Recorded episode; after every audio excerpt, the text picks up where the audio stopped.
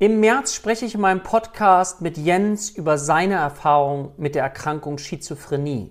Ja, Schizophrenie, Psychose bedeutet eine tiefgreifende seelische Störung und Jens hat seine ganzen Erfahrungen verarbeitet in einem Buch, das er nennt, als ich aus der Zeit fiel. Wir haben also die Chance, die Möglichkeit, einen Einblick in dieses ja, Störungsbild zu bekommen, zu verstehen, wie fühlt sich jemand, wie verhält sich jemand und was hat ihm auch geholfen. Also er lässt uns teilhaben an seiner wirklich sehr bewegenden Geschichte.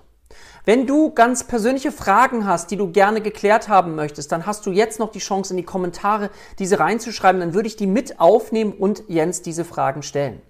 Du kannst das unten in den Kommentaren tun oder du schreibst uns eine E-Mail an support@heilpraktiker-akademie.de und dann können wir genau diese Fragen mit aufnehmen und der Podcast wird bereichert durch deine Frage. Also würde mich freuen, wenn du die Chance nutzt.